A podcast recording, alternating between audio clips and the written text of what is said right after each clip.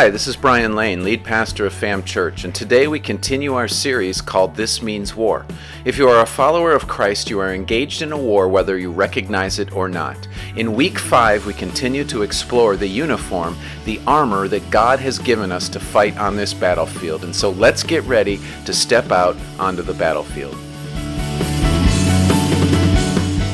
Well, good morning. Welcome to Fam Church again. And uh, we are continuing our series this morning called This Means War. And um, before we continue, though, I just want to give another huge shout out to Pastor Lisa and all of our youth for last Sunday in our student ministry takeover. And I'll be honest, I really look forward to stuff like that. One, because I don't have to speak on the Sunday morning, and that's always nice. But besides that, it's an awesome way for you guys, the adults here of the church, the adults here of the church, to watch teenagers who have been walking with the Lord far shorter than you have get up here and use your, their gifts and talents. And so, you know what it lets you know? You can do it too. Amen? And so I always get excited about that, and it's just always exciting to see teenagers using their gifts and talents for the glory of God. And so it was just an awesome week, and so I just say thank you guys for last Sunday. Uh, it was a great week. All right, since it's been two weeks since our last time we were in um, our uh, This Means War series, um, we probably forgot what part four was about, and so let's take a little flashback so that we can remember what we talked about before we press forward. And two weeks ago, we continued to dig in to Ephesians. Ephesians chapter 6.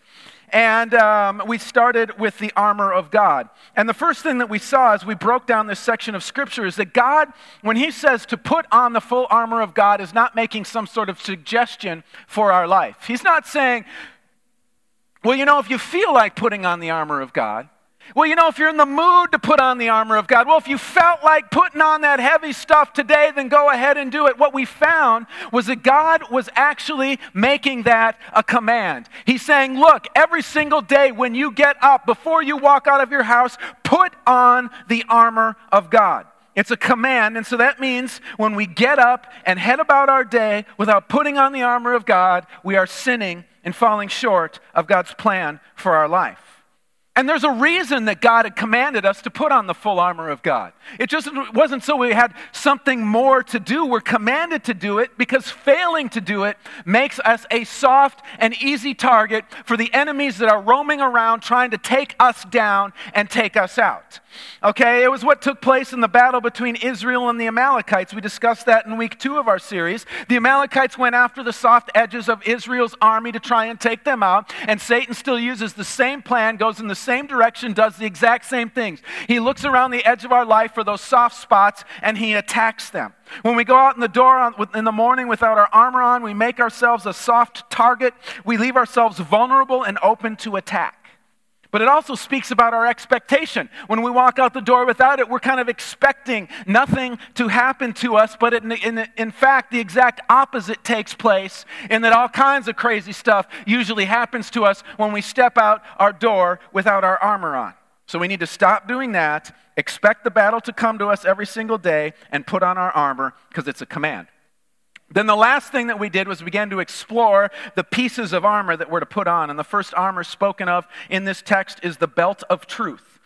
And uh, the imagery that Paul had in his head when he was writing about this armor was kind of the, the outfit, the uniform that the Roman soldiers wore at the time. And so uh, we broke down the, the Roman soldier's belt just to kind of see what it looked like, to see what that would apply to somebody's life spiritually. And what we saw was that belt kind of held everything together. On the back of the belt, there were clips that clipped into the back of the breastplate, which we're going to talk about in a few minutes, that held that firmly secure. There was a couple of hooks on there, one for his short dagger, another for his long sword, and that hung on there. And then they carried these giant shields that we're going to talk about next week. And those shields had a spot to hang on the armor because, or on the belt, because carrying those things, um, carrying that shield was really heavy. And so the, the, the belt kind of held everything together for the Roman soldier. And so what we saw was the belt of truth holds the same importance in our life. It holds everything together. And this is important to us because these spiritual attacks that we are going to undergo is going to be Satan is going to lie to us. Satan is going to speak half truths to us. Satan is going to do anything he can untruthful to get us to fall. We saw it in the beginning with Adam and Eve in the garden and Satan coming to Eve and, and he was challenging the words that God had spoken and he was twisting them and turning them around. And that's exactly what he still does today. He tells us lies like God doesn't love us, that God doesn't care about us, and all those sins that God has told us to stay away from. It's just because He's preventing us from having a fun life. He lies to us and He says, You know what? You may think you're changed, you may think you're different, but you're the same person you were before you gave your life to Christ. You were a cheater before, you're still a cheater. You're easy, you're arrogant, you're prideful, you're sick, you're evil, you're dark, and so many other things. But see what happens when we give our lives to Jesus is Jesus takes those names and he washes them off of our life and we don't have to answer them to them anymore. But too many people allow Satan to come in and speak those words and they answer to those names. The truth is, we don't have to. And if we have the truth fastened around our life, those names, those old per, that old person that we used to be speaking into our life doesn't have we don't have to answer to that anymore. When he calls you by those names, pick up this belt of truth and let Satan know God has given you a new name. You are free, you are changed, you are different, and you are new. And then we also lie to ourselves. We tell ourselves that we're not that important, we're not that spiritually powerful, and we won't make a difference. And so we conclude from that that Satan doesn't need to bother, bother, with us. But we have to stop lying to ourselves about that as well, because guess what? The New Testament makes it quite clear that when we give our lives to Jesus, we have the same power, we have the same authority, we have the same position as Jesus does. We are a son, we are a daughter of the King of Kings and Lord of Lords, and because of that, we have all authority and power that goes with it. That means that we are the light of the world world. We are a child of God. And when we check out on that, when we check out on that power by making excuses, we miss out on the truth of God. We don't have a truth belt firmly fastened around our waist, and we set ourselves up to fall. Believe what God says about you. And that was two weeks ago. And so let's move on to today's message, and we're going to continue working our way through Ephesians chapter 6, verses 10 through 18. Uh, two weeks ago, we got halfway through verse 14, um, but to refresh our memories, I'm going to read the whole uh, chapter 6, verse 10 through 18 once again. And uh, if you're not sure where the book of Ephesians is at, uh, we'll, we'll have it on the screen behind me for you to follow along. And this is what it says It says, Finally, be strong in the Lord and in his mighty power. Put on the full armor of God so that you can take your stand against the devil's schemes. For our struggle is not against flesh and blood, but against the rulers, against the authorities, against the powers of this dark world, and against the spiritual forces of evil in the heavenly realms. Therefore, put on the full armor of God, so that when the day of evil comes, you may be able to stand your ground. And after you have done everything, to stand. Stand firm then, with the belt of truth buckled around your waist, with the breastplate of righteousness in place, and with your feet fitted with the readiness that comes from the gospel of peace. In addition to all of this, take up the shield of faith with which you can extinguish all the flaming arrows of the evil one. Take the helmet of salvation and the sword of the Spirit, which is the word of God, and pray in the Spirit on all occasions with all kinds of prayers and requests. With this in mind, be alert and always keep on praying for all the Lord's people. So, as I said, we left off in verse 14. So, the next piece of armor mentioned in verse 14 that we're called to put on is the breastplate of righteousness. And uh, when you hear the word breastplate, I don't know what comes to your mind. All sorts of things come to my mind, but I think of like walking into a restaurant and you ask them what the special is, and they tell you, well, it's the breastplate tonight. You know, something like that comes to my mind. I really don't think of a piece of armor, but this, this thing that they were wearing was this big, shiny piece of metal that they wore over their chest and their stomach. And its primary purpose and function was to protect all of the vital organs in this area right here. It was a piece of metal, so it was strong and it, it, it, could resist stabs. And, and you know that one shot to your midsection right here with a knife or with a spear or with something like that, it can take you down just one shot. I was watching the movie uh, Black Panther, it came out on Netflix. I think that's a really good movie. I'm not gonna, people complain. I thought that movie was awesome. Anyways, they, they were fighting in this one, on this this, I don't even know what it was, some sort of subway system. I don't know what else to call it. And they, they had this thing that would cause their Black Panther suits to become ineffective. And that's how the real Black Panther beat the fake Black Panther by making his suit disappear and stabbing him right here uh, when he had his armor off. But that's what can happen to us is, is our armor can completely and totally, uh, ha- not having something here can destroy us with one quick stab. And Rome wanted to protect their soldiers from that sort of fatal wound. And so this piece of metal was designed for that purpose. Now, the thing is, is this, is, this is not the first time in the Bible that the breastplate of righteousness, or yeah, the breastplate of righteousness is mentioned. It's actually mentioned in the Old Testament as well. Uh, in the book of Isaiah, chapter 59, verse 17, and it says this there, and it'll be on the screen behind me so you don't have to find it. He, God, put on righteousness as his breastplate and the helmet of salvation on his head. He put on the garment of vengeance and wrapped himself in zeal as in a cloak. And so, in this case, when we're being asked to put on the breastplate of righteousness, we're actually being asked to put on a piece of armor that God Himself wears. And this is important here to understand what the piece, this piece means, and we're going to get to that in a few minutes.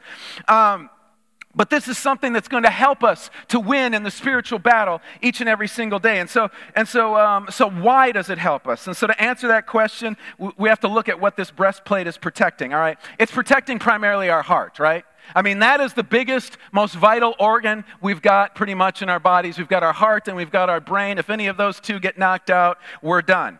Okay? And so we got to ask ourselves the question well, what is the heart? And we all know the heart is the thing that pumps blood through our bodies and helps keep us alive. But as you explore the pages of the Bible, the heart is so much more than just an organ in our body that pumps blood. The Hebrew, in the Hebrew, the word of the word heart actually means the core. So it's something that um, biblically is at the core of who we are as people. And see, that's what the Bible uses to build on this definition of the heart, the core, the center of us. As we explore the pages, we see that our heart is pictured is the core of our emotions, the core of our intellect, the core of our spiritual and moral condition. It's the center of our mind, our will, and our emotions. Basically, who we are as a person flows out of our heart. You guys have maybe heard this, uh, this, these words spoken by Jesus. He says, Out of the abundance of the abundance of the heart, the mouth speaks, right? And the reason Jesus says that is because everything that's contained in our heart comes out of us because it's the core, it's the center of everything that we are. And that means that this piece of armor is guarding our hearts, our center, our core, to keep unrighteous out of it by protecting it with a plate of righteousness. This means righteousness has to be at the center of who we are. So, what is righteousness? The definition of the word is to be morally right or justified, to be free from guilt. And we have a small issue when we think about that definition because in reality, on this earth, us as people, we can never be righteous. We can never be righteous. We can never be morally right or justified because we live in a sinful state. However, there is one who can be morally right, who is morally right and justified, and his name is Jesus. And see, what happens is when Jesus came to this earth and he died on that cross and he rose again, and we go to Jesus and we ask Jesus to take our life, when we give our life over to Jesus, when he comes in and is our Lord and Savior, what happens is we don't become righteous. But Jesus living on the inside of us makes us righteous. See, what happens is God looks down upon us when we have started to follow Jesus, and instead of seeing our moral filth, our moral failure, He sees Jesus and Jesus's righteousness, and so we are declared righteous because of Jesus. And so, do, you get the connection now between God putting on a breastplate of righteousness and our breastplate of righteousness? See, they are both given from God. It's not something that we can do on our own.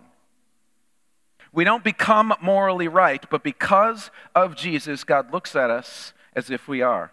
Jesus is righteous, justified, and free from guilt or sin. And because Jesus is who we follow, God sees Jesus' righteousness instead of our own. And so, to boil this down into non theological language, basically all this means is Jesus has to be at the center of who we are to make us righteous. We need our life centered on Jesus. And if any of you have spent any time digging into the core values of Fam Church, one of our values is that we are a church, we are a people who centers our lives on and in Jesus. And so, what does that look like? It just means that we're asking ourselves, we're looking at our life in every situation and circumstance that we are in, and we are asking ourselves the question what about Jesus in this? It doesn't matter what you are facing, where you are standing, the things that you are going through. You got to look at them and you've got to ask yourself each and every single day, what would Jesus do in this situation? What would Jesus say in this situation? How would Jesus act in this situation? That's how we get Jesus at the center of who we are to have a firm and solid piece of righteousness as our breastplate, protecting our heart and protecting our vital organs from a fatal wound from Satan. And some of you may be thinking, well, you know what? I don't, I, I, I, don't, I don't have affairs and I don't steal stuff, and so everything is pretty much okay. I've got my life centered on Jesus. That is not how it works. It's about your whole life, every single piece and part of your life being centered on Jesus. It's about asking Jesus or going to Jesus in regards to your spare time, in regards to the money God has made you stewards over. It's about what Jesus is asking you to do. It's about taking every little piece of your life and saying, Jesus, is this what you want? Jesus, is this where you have me centering my life? Is this what you are calling me to do? And when we get that, it's when we get our life centered on Jesus. And Satan knows that if he can get us believing that as long as I'm not having an affair or stealing money from people, my righteousness is solid, guess what? You are ripe for a takedown. We will not be able to successfully defend our hearts, defend our core, our mind, our will, and our emotions from the temptation to sin if we are not putting Jesus in the center of each and every area of our life. See, each and every single day, we need to make the decision in our life to put on this breastplate of righteousness and make God decisions, make Jesus decisions in our life. Even small lapses in this can leave us vulnerable. They leave gaps in our armor, and those gaps, no matter how small, can leave us vulnerable. In the book of First Kings in the Old Testament, the king of Judah went to war with, with the king of Israel against the king of Aram. In the battle, this is what happened. I'm just going to read verse 34 from 1 Kings chapter 22. Once again, it'll be up on the screen behind me so you don't have to turn there. It says, But someone drew his bow at random and hit the king of Israel between the sections of his armor. The king told his chariot driver, Wheel around to get me out of the fighting. I've been wounded. See, the king had his armor on, but the king had gaps in his armor that he was failing to protect. And many believers have gaps in their breastplate of righteousness because we do not take this righteousness seriously or we kind of limit what righteousness means and how it applies to our life in thinking of the big sins. And so when sin and temptation comes at us in all its forms, even in good forms, we've got to understand that sometimes good things come to us and God is tempting us. Do you want to choose that good thing or do you want to choose the better thing, which is me? And we have to realize that because those things create gaps in our lives as well. They create gaps in our armor. And if we do not, are not in the right place, if we have not given our righteousness to Jesus and allowing Him to speak in every area of our life, we're going to leave gaps. They're going to leave us vulnerable to attacks of the enemy. We need to put on the breastplate and put Jesus at the center of who we are. All right, the next piece of armor that God has given us, and this one is for our feet. We are to fit our feet with the readiness that comes from the gospel of peace. And so let me paint a picture for you of the, the shoes that the Roman soldiers wore out into combat. And they kind of went from their knees all the way down to their feet. They had the top piece, which was called the greaves, and it started at the knees. It was a piece of leather that went down like this, wrapped around their legs to cover their, their, uh, their, their calves and their, uh, their, their shins uh, to protect them even from just marching through thickets and thorns, from their legs getting scratched up and getting uh, infections and stuff like that. But it protected their lower legs. Then on their feet, they had these shoes, these sandals, and they had a really hard bottom on them. And uh, what they would do is they would take and they would put rocks, they would put glass, they would put shards of metal in the bottom of their shoes. Why would they do that? It was designed to help hold them in place. It was kind of like cleats on a sports field.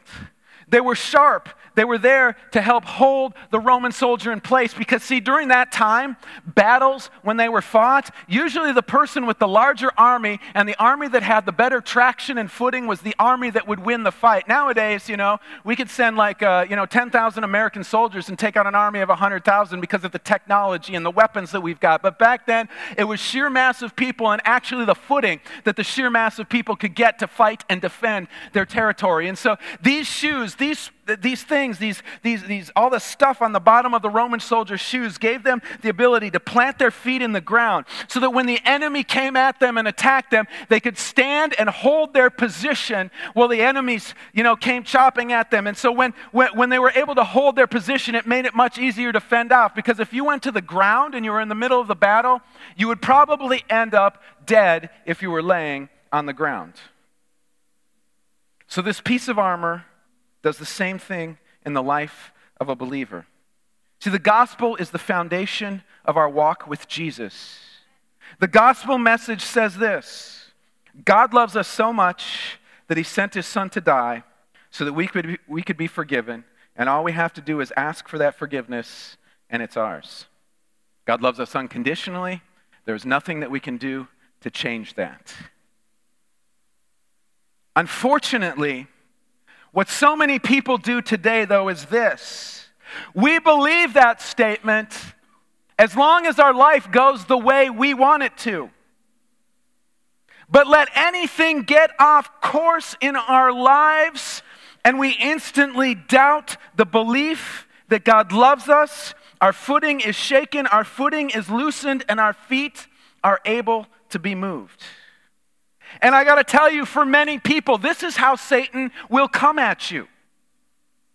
He will attack you with different sorts of craziness in your life. And if you've read the book of Job in the Old Testament, you can see this happening exactly to Job. Satan goes and stands before God, and, and uh, what's God says, What are you doing, Satan? He's like roaming the earth, looking around, hanging out. And uh, God says, Hey, have you considered my servant Job? He's awesome. He's great. He's wonderful. And Satan said, Well, let me take everything from him and see if he's still wonderful and loves you that much. It was a test of Job's footing. It was a test to see if Job was going to be able to stand strong when the enemy came in and attacked him. And in a matter of a day, Job lost all of his money, all of his houses, all of his family, all of his servants, all of his livestock. And that wasn't enough, and so he got a terrible disease on top of it. Literally, in a short period of time, Job lost everything. You think you've had a bad week? I don't know if any of us have had a week that bad before. So, Sorry, this thing sped through everything. So, the reason that Satan attacked, attacked, Job like that, the reason that Sa- Satan went after Job's car, his money, his business, his family, his house, and his health, is because nothing can shake a person's faith like those things coming apart. It's because we equate everything going the way we want it to with God loving us, with believing everything about salvation.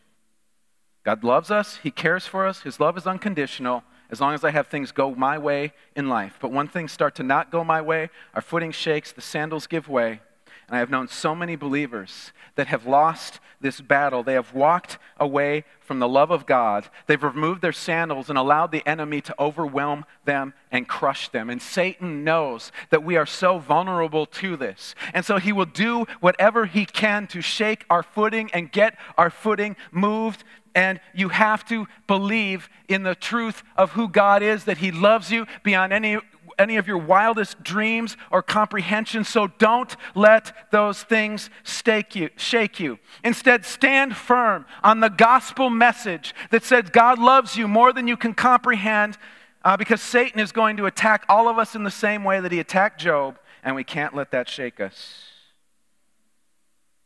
But even more than that happening, we can't live in fear of that happening. Too many believers live in fear of everything going wrong every single day. They're afraid that when they walk out of their house, when their family walks out of their house, that everything's going to fall apart. We fear losing our jobs. We fear our kids getting bad grades. We fear a family member dying. We fear financial problems. We fear sickness and disease. We fear terrorists, school shooters, drunk drivers, being murdered in our sleep. All right? We fear being attacked by Russia or North Korea. We fear, we fear, we fear, and we fear some more. And what happens when we're afraid? We hide. See, God has not called us to hide in fear. God has not called us to spend our time and resources protecting ourselves from losing our job, something bad happening to our kids or family, or our finances, because we're protecting ourselves from the wrong thing. I mean, think about Job. What if Job had spent all of his time protecting himself and his family from all of these things that took place. What would have happened? Maybe he would have saved some livestock. Maybe he would have saved one of his kids or a couple of his kids. Who knows? Could have saved a house, maybe. I don't know. He could have maybe, possibly saved some stuff. But his faith would have fallen apart. It would have wrecked him. It would have destroyed him. And we wouldn't have this story, these events from the book of Job taking place of a man putting on the sandals of the gospel of peace and standing firm and standing solid and standing in place when life around him was falling apart. Because what happens then is it goes back to our breastplate of righteousness. If our feet are not firmly in place, then suddenly we don't have Jesus at the center anymore. Jesus is not our righteousness either, and we become super vulnerable to attack.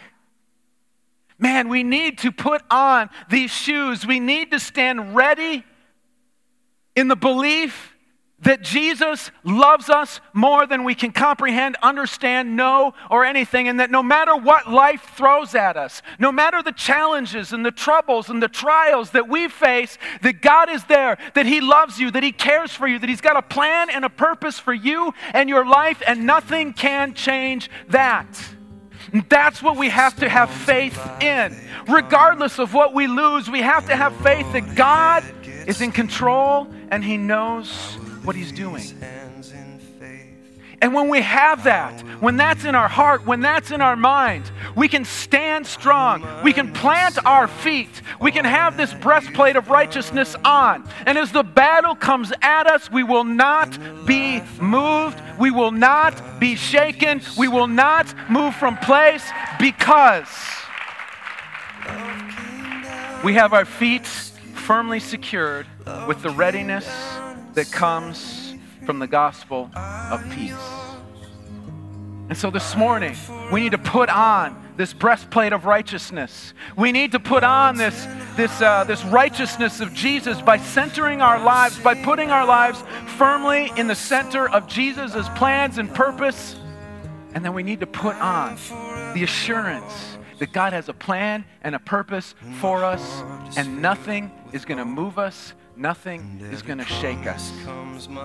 And when we have those two pieces of armor in place, along with our belt of truth and the rest of the pieces we're going to talk about, we're going to be able to stand strong in the spiritual battle and the spiritual war that we find ourselves in.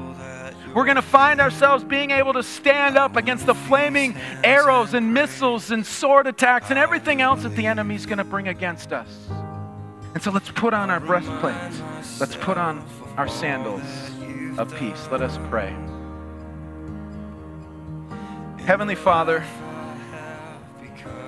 God, we need our breastplate of righteousness in place.